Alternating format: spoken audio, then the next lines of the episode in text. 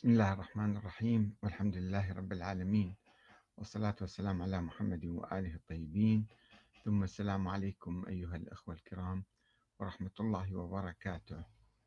لماذا هدد الملك عبد العزيز بن سعود الشيخ ابن باز بقطع رقبته خلال 24 ساعة إن لم يتراجع عن موقفه المعارض للأمريكان؟ لماذا هدد الملك عبد العزيز بن سعود الشيخ ابن باز بقطع رقبته إن لم يتراجع عن موقفه المعارض للأمريكان خلال 24 ساعة وماذا حدث بعد ذلك؟ أثار موضوع طرحته قبل أيام حول فتوى للشيخ عبد العزيز بن باز بأنه آه، هناك حديث مشهور عند أهل السنة أنه لا يجوز الخروج على الحاكم الظالم أو الحاكم يعني الفاسق الفاجر كذا. آه، إذا كان يصلي يعني وملتزم بالأحكام الإسلام إلا أن تروا منه كفرا بواحا. إذا كان في كفر بواح فممكن أنتم يعني تخرجون عليه. الشيخ عبد العزيز بن باز في فتواه الأخيرة قال يعني حاول أن يتملص من هذا الحديث المعروف عند أهل السنة والمجمع عليه تقريبا عند أهل السنة. بقوله أنه إذا كانت لديكم قدرة على ذلك فلا بأس بالخروج عليه لا بأس. وإذا لم يؤدي الخروج إلى مشاكل أكثر وإلى فساد أكثر وإلى كذا فلا أنتم واجب تخرجون على أو لا يجوز الخروج على الحاكم الكافر كفرا بواحا. ونص الرسالة موجودة في موقعه وأنا اعتمدت عليها. بعض الأخوة في السعودية آه، استنكروا هذه الفتوى عجيبة غريبة يعني مو معقولة. فاتهموني في البداية بأني مزور هاي الفتوى أو ناقلها عن كتاب مزور أو مو صحيح ما متأكد من عندها. فنقلت لهم نص الفتوى مرة ثانية وقلت راجعوها. فأيضا صاروا يناقشوا أنه لأن صدمة كبيرة أحدثت هذه الفتوى المطوية في ثنايا الفتاوى الأخرى. أحدثت صدمة بالحقيقة عند قطاع يبدو لا بأس فيه من الأخوة السعوديين السلفيين اللي ما يقبلون نسميهم وهابيين. آه، وقالوا يمكن يعني أنت ما فاهم كلامه قاعد تأول كلامه كلامه صريح. رجعوا الفتوى شوفوا ماذا يقول. أنا لم أتدخل في فتوى نقلت نص الفتوى. آه، أحد الأخوة ظل يراسلني ويعلق على هذا الموضوع وقال أنا مسلم من السعودية أو كما يسميهم البعض الوهابية. ومن المتابعين لمقاطعك في اليوتيوب ومن المؤيدين لكثير من آرائك الجريئة فيما يخص إيضاح بطلان المذهب الإمامي وتمحيص رواياتهم وكشف زيفها. شيء جيد. إلا أنك دائما تشن هجوما على علماء السعودية وتصفهم بالظلمة وعدم العلم الحقيقة ونحوه.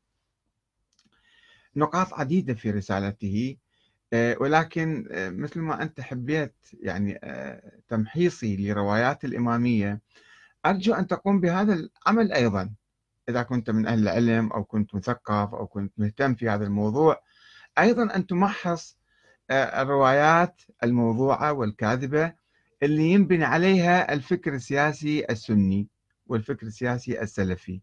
والفكر السياسي الوهابي والجامي والمدخلي وكذا اللي كلهم يستقون من ماء واحد اللي هو الأحاديث الموضوعة. أنا ما عندي أداء شخصي مع أحد من مشايخ السعودية إلا أنني أنتقد فكرهم وطريقة تعاملهم مع الحاكم. ويجيب هاي موضوع الفيديو يقول أنت يعني آه، آه، أولت كلامي كلام الشيخ. آه، وأيضا إحنا وضحناه أنا وضحته في رسالة أخرى فما أريد أصرف وقتكم عندي موضوع مهم أريد الأخ يستمع لي أيضا إذا كان يحب الاستماع. يقول أنت أخذت تتهكم بكلام العلماء المبني على حديث النبي صلى الله عليه وآله الذي قلت أن أهل السنة يرونه في صحيح مسلم وهو أداء حقوق الحكام وسؤال الله الذي لكم. ولم تعلق على الحديث من ناحية الصحة وعدمها بل سخرت منه فقط وممن قال به. وهذا لا يليق بمثلك أن ينسف حديثا صحيحا بمجرد رأيه.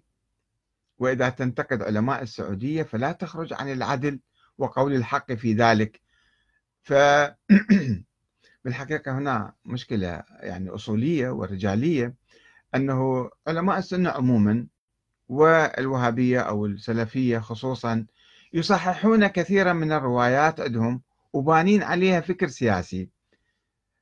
يعني هنا خلاف منهجي. أنا أقول لك هذا حديث ضعيف أو مو معقول أو يتعارض مع القرآن وأنت تقول لي مثل هذا حديث صحيح. تبني كلامك على ماذا؟ تبني على علماء الجرح والتعديل السابقين اللي هم كانوا أيضا ضمن هاي المدرسة. اخرج من هاي المدرسة وانظر إلى هاي الأحاديث نظرة قرآنية. أعرضها على القرآن وشوف هذه الأحاديث تتفق مع القرآن أو تختلف. وأعرضها على العقل. العقل الإنساني العام في أي زمان ومكان. يعني إذا حكام ظلمة فاسقين فاجرين عملاء خونة ويجون يسيطرون على البلاد ويجب أن نطيعهم طاعة. ما دام هم ما عندهم كفر بواح فيجب أن يعني فقط ننتقدهم سرا أيضا مش علنا حتى لا نعمل رأي عام ضدهم وبالتالي يصير حركة تغيير أو إصلاح في البلد لا هذا ما يجوز. كفوا عند هذه النقطة ولا تنتقدوا أي حاكم مهما عمل لأنه هذا حاكم يجب طاعته. والتفسير الأموي للطاعة المطلقة لهذه آية الطاعة أطيعوا الله وأطيعوا الرسول وأولي الأمر منكم أي حاكم يعني بصورة مطلقة مهما فعل حتى لو كان يزيد بن معاوية يقتل الإمام الحسين وأهل بيته ويقيم مذبحة الحرة في المدينة المنورة ويقصف الكعبة ويعمل ما يشاء. بالتالي هذا حاكم يجب طاعته. هذا منطق منطق يعني أموي عجيب غريب. والأمة الإسلامية حتى السنة عموم السنة تخلصوا من هذه الثقافة ومن هذا الفكر. ولكن لا يزال بعض مشايخ السعودية متشبثين بهذا خدمة للحكام المسيطرين على السلطة بغير حقا وبصورة غير شرعية.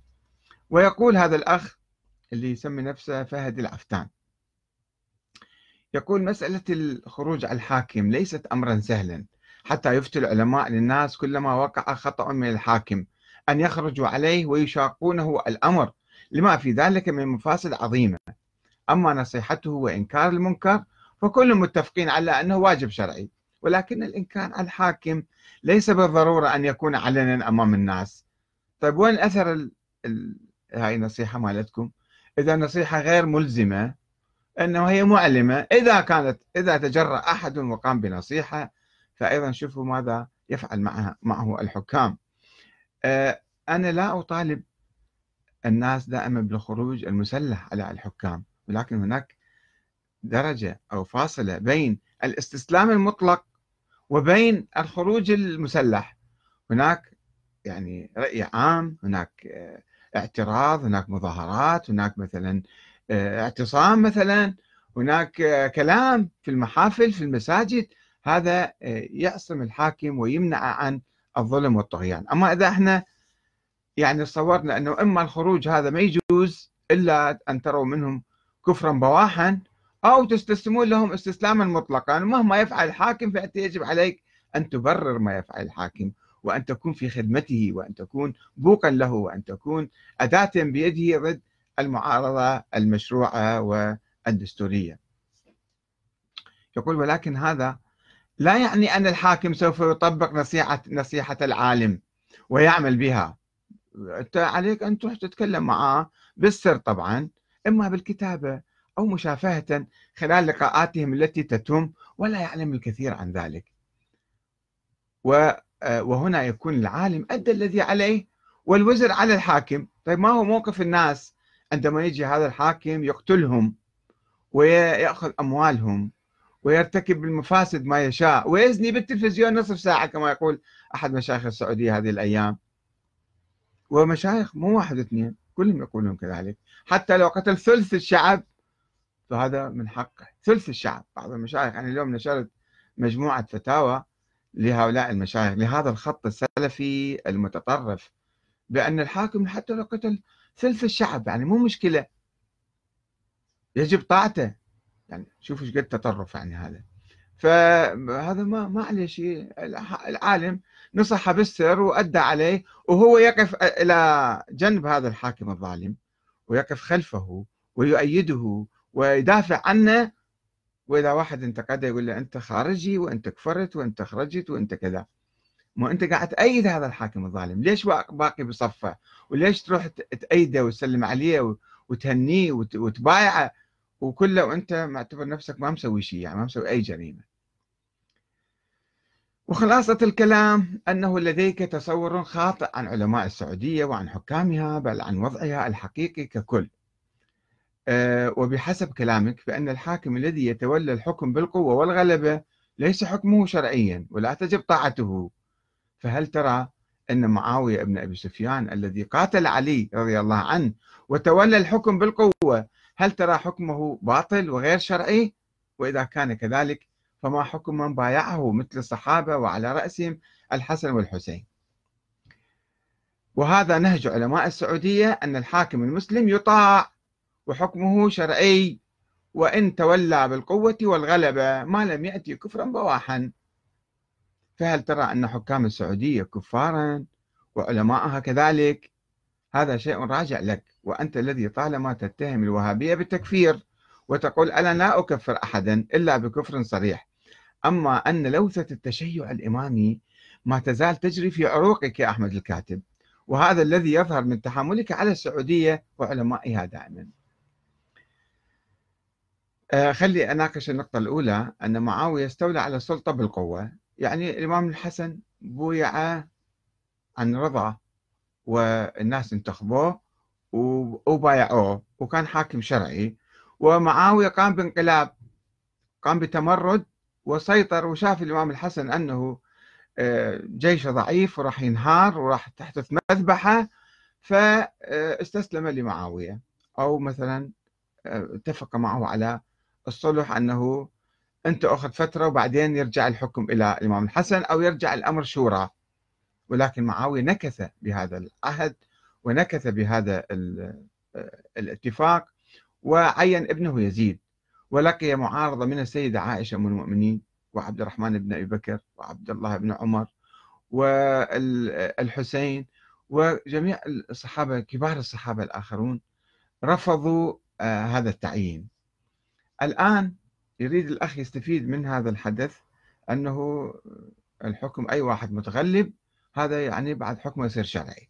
زين هذا شوفوا يعني مشكلة الأمة الإسلامية عبر التاريخ هي في الخضوع لهذه النظرية والإيمان بهذا الفكر أنه الحاكم أي واحد يتغلب. يعني بكرة لو إجا صار انقلاب بالسعودية أو إجا مثلا الشيعة العراقيين مثلا احتلوا السعودية وفرضوا نفسهم فهل أنت ولم يأتوا بكفر بواح هل تقبل بهذا الحكم يا أخ فهد العفتان؟ أو إجوا الزيدية مثلا من الجنوب أو الإباضية من عمان أو أي حاكم آخر أي حاكم آخر. إجا سوى انقلاب بالسعودية. فهل أنت يعني ستواصل الإيمان بهذا الموقف وتقول هذا خلص حاكم هذا آه، سيطر ويجب أن نطيعه بالقوة؟ طبعا هذا الفكر مهزلة حقيقة. لو واحد يقرأ التاريخ الإسلامي ويقرأ تاريخ الإنقلابات في مصر خصوصا أيام المماليك كل يوم يجي حاكم ويسيطر ويصير هو حاكم شرعي والآخر يصير مغضوب عليه. ويجي واحد آخر يقوم بانقلاب آخر عليه أيضا يصبح هذا حاكم شرعي. وحتى إذا ليبيا خضعت لاحتلال إيطالي جت إيطاليا واحتلت ليبيا فهناك من العلماء من استخدم هذا الفكر وقال إذا خلص الإيطاليون هم هم ولاة الأمر الشرعيون. وحدث عند بعض السلفيين في العراق حقيقة عندما استولت أمريكا آه، على السلطة في العراق عندما غزت العراق وأسقطت صدام حسين. بعض السلفيين في تكريت أنا شفتهم طلعوا يعني قالوا خلاص أمريكا أصبحت هي ولية الأمر ويجب طاعتها. يعني الفكر ما له حدود. أي حاكم يجي يستولي على السلطة ونابليون اجى إلى مصر وقال أنا مسلم وأنا أعمل بالشريعة وأنا أدافع عن الشريعة وهناك من خدع به واستخدم هذا الفكر في آه، يعني مهادنة أو قبول بحكم بالاحتلال الفرنسي لمصر. طبعا ليس كل علماء السعودية وليس كل علماء ما يسمى بالوهابية أو السلفية هم راضين عن هذا الفكر يشعرون أنه هذا فكر يعني مشكل هذا سبب كل الفساد والانحطاط. يعني شوفوا إحنا خلال العقود الثلاثة الأربعة الماضية صدام حسين قام بحرب ضد إيران من دون ما يستشير أحد من دون ما يستشير الشعب وهو حاكم وفي ناس علماء أيضا أيدوه في ذلك مشايخ أيدوه من السنة طبعا. بعدين غزا الكويت أيضا هذا حاكم يجب أن نسمع كلامه. لم بالعكس كان عنده الحملة إيمانية ويصلي وصار متدين ويمكن رب اللحية بعد شوي كان رب اللحية. فيجب أن نستمع إلى آه، حروب أخرى. يعني السعودية الآن تقوم بحرب آه، ضد اليمن. شنت حرب غير مباشرة بدعمها وأموالها ورجالها ومخابراتها ضد سوريا ضد ليبيا. السيسي قام بانقلاب في مصر على الأخوان المسلمين على الحاكم الشرعي المنتخب. السعودية دعمتها. وتدعم أي مكان يحدث فيه انقلاب هذا من حقها. آه، طيب مثلاك أيضا حكام وعلى هذا الرأي هم حكام شرعيون فلماذا يجوز الانقلاب عليهم؟ هم عندهم هاي الفكرة أنه الحاكم يجب طاعته ما دام هو قوي. من وجبت آه، يعني قبضته من كذا وجبت طاعته. يا اللي يسيطر إحنا لازم نطيعه. فماكو حق وباطل وصحيح ومو صحيح وشرعي وما شرعي. هذه لاغيها من قاموسهم.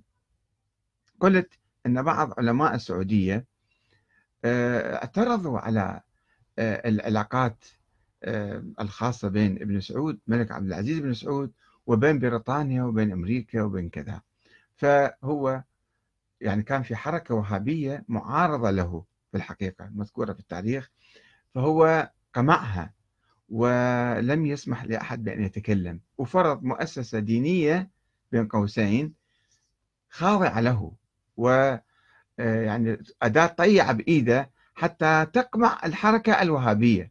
والحركة الوهابية مدجنة حاليا.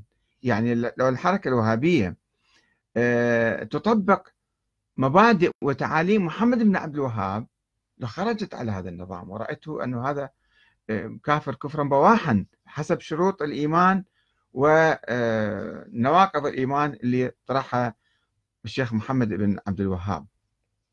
ولكن هناك وهابية أخرى مدجنة وأنا ما أقول بتكفير الحاكم ولا أكفر الحكام السعودية ولكن أقول هذه نظرية أنه يجوز آه، يعني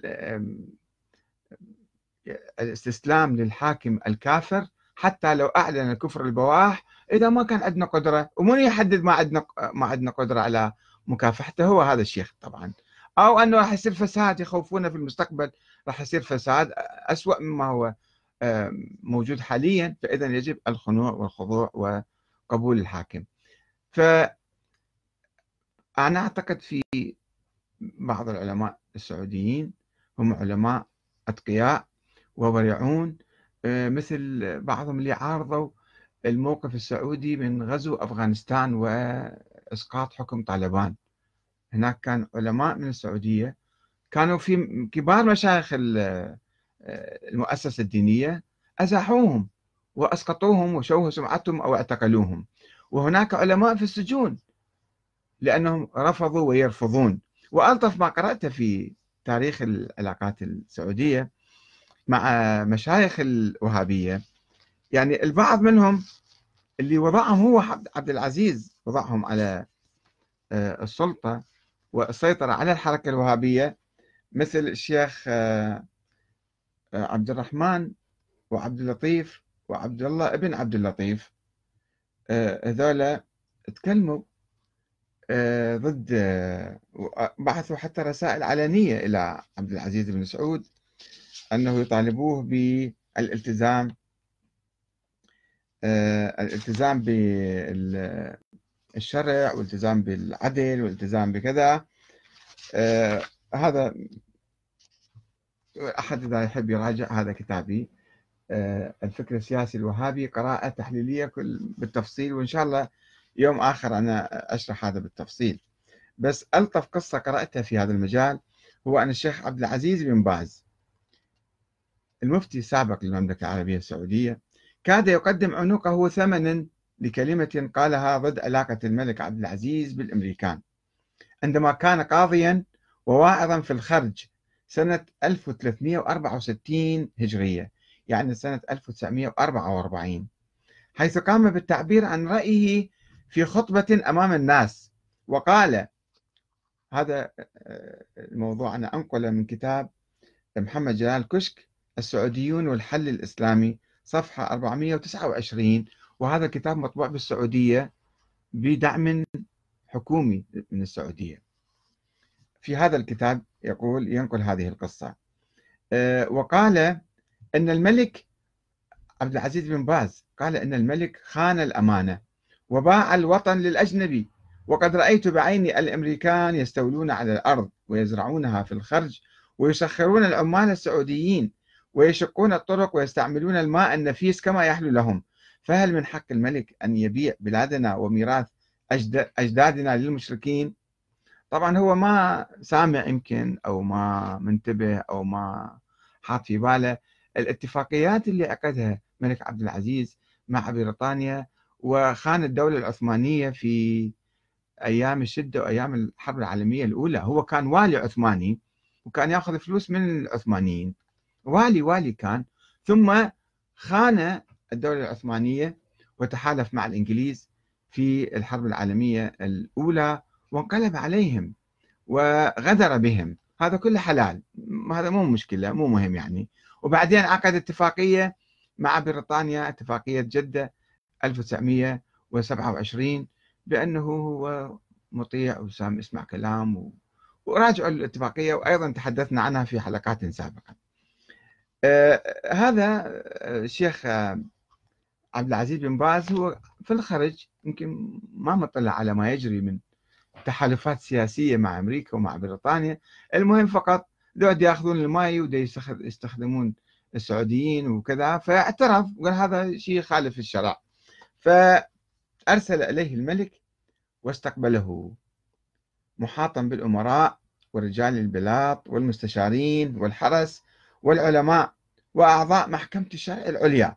وقال له إذا كان لديك ما تعترض عليه فقله علانية أي أمامي لأن الإسلام يطلب مواجهة الحاكم لا توجيه الاتهامات من خلف ظهره يا إسلام هذا الثقافة السنية سائدة يعني مش الإسلام. الإسلام ما, ما قال الشيء هذا. الأحاديث المزورة وال... على أي حال فوقف الشيخ كان شوي عنده جرأة بعد وقال أمام الجميع أن الملك يبيع البلاد والناس للكفار وهذا يخالف التزاماته كحاكم مسلم وحامي الحرمين والمشاعر. ثم قال له الملك هل قلت كل ما عندك؟ فأجاب بالإيجاب عندها نزل الملك عن العرش وتقدم فوقف إلى جانبه قائلا أنا لست الآن إلا مجرد مسلم أطلب من أطلب أن يحكم بيننا بالشرع. أنا عبد العزيز أطلب من القضاة والعلماء أن يفصلوا فيما بيننا. ثم التفت للعلماء وقال أفتوني هل استخدم النبي غير المسلمين من أهل الكتاب والمشركين؟ شوفوا شلون تلاعب بالتاريخ. يعني الملك آه، النبي صلى الله عليه عليه عنده موضوع آه، آه، يعني المؤلفة قلوبهم هو قوي يستخدم بعض الناس المشركين أو أهل الكتاب وكذا في في حروبه ولكن لمصلحة الإسلام وليس لمصلحة الكفار وبايع البلاد كلها لهم وكذا ويقول لك لا أنا مثل النبي. فقال لهم جاوبوني على هذا الموضوع. ثم استعرض الملك الحالات التي وردت في السيرة. فرد العلماء طبعا كلهم جماعة هو معينهم هو جايبهم. مو مجلس شورى منتخب من الناس. ومستقلين وأحرار حتى يقدرون يبدون رأيهم بشجاعة وبجرأة وبصراحة. لا هم جايب لمجموعة حاطهم. هم المحكمة من عنده ودا يحاكمون هذا الشخص. فرد العلماء بالإجماع أن الملك صادق فيما قال. فعاد الملك يسأل فهل خرجت أنا على الشرع إذا اتبعت سنة رسول الله؟ شوف شلون اللعب بال... بال... المواضيع واستخدمت خبراء أجانب للعمل لحسابي مو محاطيني لا أنا دا أستخدمهم. دا أستخدم أمريكا لحسابي أنا. تحت توجيهاتي لزيادة موارد البلاد ويستخرجون لصالحنا المعادن والنفط والماء وما سخره الله من خير لبلادنا. فرد العلماء طبعا جميعا أنه لم يخطئ. فسأل الملك الشيخ قال له ها هسه شلون؟ شنو رأيك؟ هل رضيت؟ الشيخ عبد العزيز كان بعد شاب وشوية عنده بعد شجاعة وبعد يعني فقال الملك آه، هل رضيت؟ قال الشيخ أنا أطيع قرار العلماء. يعني لما أصدروا فتوى أنا أسمع كلامهم ولكن لم يطمئن قلبي لأن أنت قاعد تلعب علي قاعد تلعب وذول جماعتك أنت جايبهم. هذا طبعا تعليق من عندي. قال الملك لقد احتكمت للشرع أو احتكمت أنا للشرع. وقرر علماء الشرع أنني على حق وأنت المخطئ. فإذا لم تعتذر خلال 24 ساعة فسوف أقطع عنقك. وأخذ الشيخ تحت الحراسة وانفض المجلس. هذه صفحة 64 إلى 65 من كتاب محمد جلال الكشك آه، السعوديون والحل الإسلامي. وهذا كتاب طابعته السعودية. وتنشر السعودية. لاحظوا هنا يعني قد توجد هكذا معارضة. طبعا بعدين الشيخ ابن باز ما يعني خلص دجن. دجنوه بهذا التهديد الصارم والخطير. وبقية المشايخ نفس الشيء نشوفهم إحنا طوال هال 100 سنة راحت إنه أي واحد يعارض أي واحد ينتقد أي واحد كذا رأسا آه، إما يسجن أو يقتل أو يبعد أو ينفى. آه، ولا تزال السجون مملوءة بعلماء السعودية اللي هم يطالبون بأن تكون إدارة البلاد إدارة شرعية أن تكون الشورى ملزمة مو معلمة. يعني وتكون ملزمة كيف؟ مو الملك يعين مجلس شورى إنما الشعب السعودي والحركة الوهابية. خلي تعين ناس علماء اللي هم هي تنتخبهم. مو يشوفون الحاكم شي يريد ويدير البلد مثل يركب البلد كله كما يريد وبالتالي لا يسمح لأحد بأن ينتقد أو يعترض أو شوف أنتم الآن موجود آه، مجلس شورى في السعودية ولكن أي موقف اتخذ شوية نص يعني كلمة أو نص سنتيمتر خارج إرادة الحكام. شوفوا المشايخ الموجودين شوفوا الإعلام الموجود كله في خدمة السلطان كلهم أبواق للسلطان. وإذا خرج في الصحفي شوية يتكلم نقدا خفيفا آه، حريصا على مصلحة البلاد فيقطع بالمنشار. ولا أحد يتكلم والقضاء أيضا كله مسيس والقضاء كله تابع. يمكن يحاكموا لك الناس الصغار اللي جندوهم وبعثوهم لقتل هذا الإنسان. بس اللي آمر بالقتل والحاكم هذا لا هذا ما عليه. مثل يزيد بن معاوية. يزيد بن معاوية مو هو قتل الحسين لكن الوالي مالته في الكوفة هو الذي قتل الحسين. طيب لماذا لم يقتص منه؟ لماذا لم يحاكمه؟ لماذا لم يعزله؟ يعني الحاكم كان راضي. فكذلك اليوم شوفوا تجري آه، أمور كثيرة. الحاكم يبيع قضية فلسطين يبيع ثروات البلاد يبيع استقلال البلاد يتحالف مع آه، الصهاينة والمستعمرين كل هذا مو مشكلة. هذا عادي. لم يتفوه بكلمة كفر بواح فقط هذه. وهو هلقد غبي حتى يجي يجي أمام الملأ ويقول لكم والله أنا كفرت بالإسلام أو أنا أتكلم كفر كفر بواح حتى تخرجون علي. ما هو إدارة البلد. يعني أنا أتكلم حقيقة ما عندي عداء لا ويا ال سعود ولا للسعوديين ولا الوهابيين. أتكلم حرصا على هذا الشعب المسلم في هذه الجزيرة كان يمكن يلعب دور بناء في خدمة الإسلام والمسلمين. آه، دفاعا عن آه، الأراضي المحتلة والبلاد المستعمرة ويستخدم ثروته التي حباها الله بها. في بناء الأمة الإسلامية. هذا اليمن إذا أنت كل يوم وكل شهر 6 ملايين دولار تصرفون على القصف والصواريخ والدبابات وال 6 ملايين حسبوا أربع سنوات. كم مليار أنتم صرفتوا المدة هذه؟ لو هذه الملايين أنتم صار فيها على الشعب اليمني كان عملتوا منه جنة. وكان هو حبكم وتحالف معاكم وساندكم ودافع عنكم بدل ما تصرفوها. ولكن منو يجي يحاسب الحاكم؟ الذي يعمل لمخططات أجنبية ومصالح أجنبية. هذا باب المندب ممر حيوي. ما يجوز يقع بيد ناس مستقلين. يجب أن يكون تحت هيمنة ناس في خدمة إسرائيل وفي خدمة أمريكا وفي خدمة الغرب. لذلك شنوا هاي الحرب واستخدموا السعودية والإمارات لأن يصرفوا أموالهم ورجالهم ويدمروا هذا الشعب اليمني. بهذه الصورة.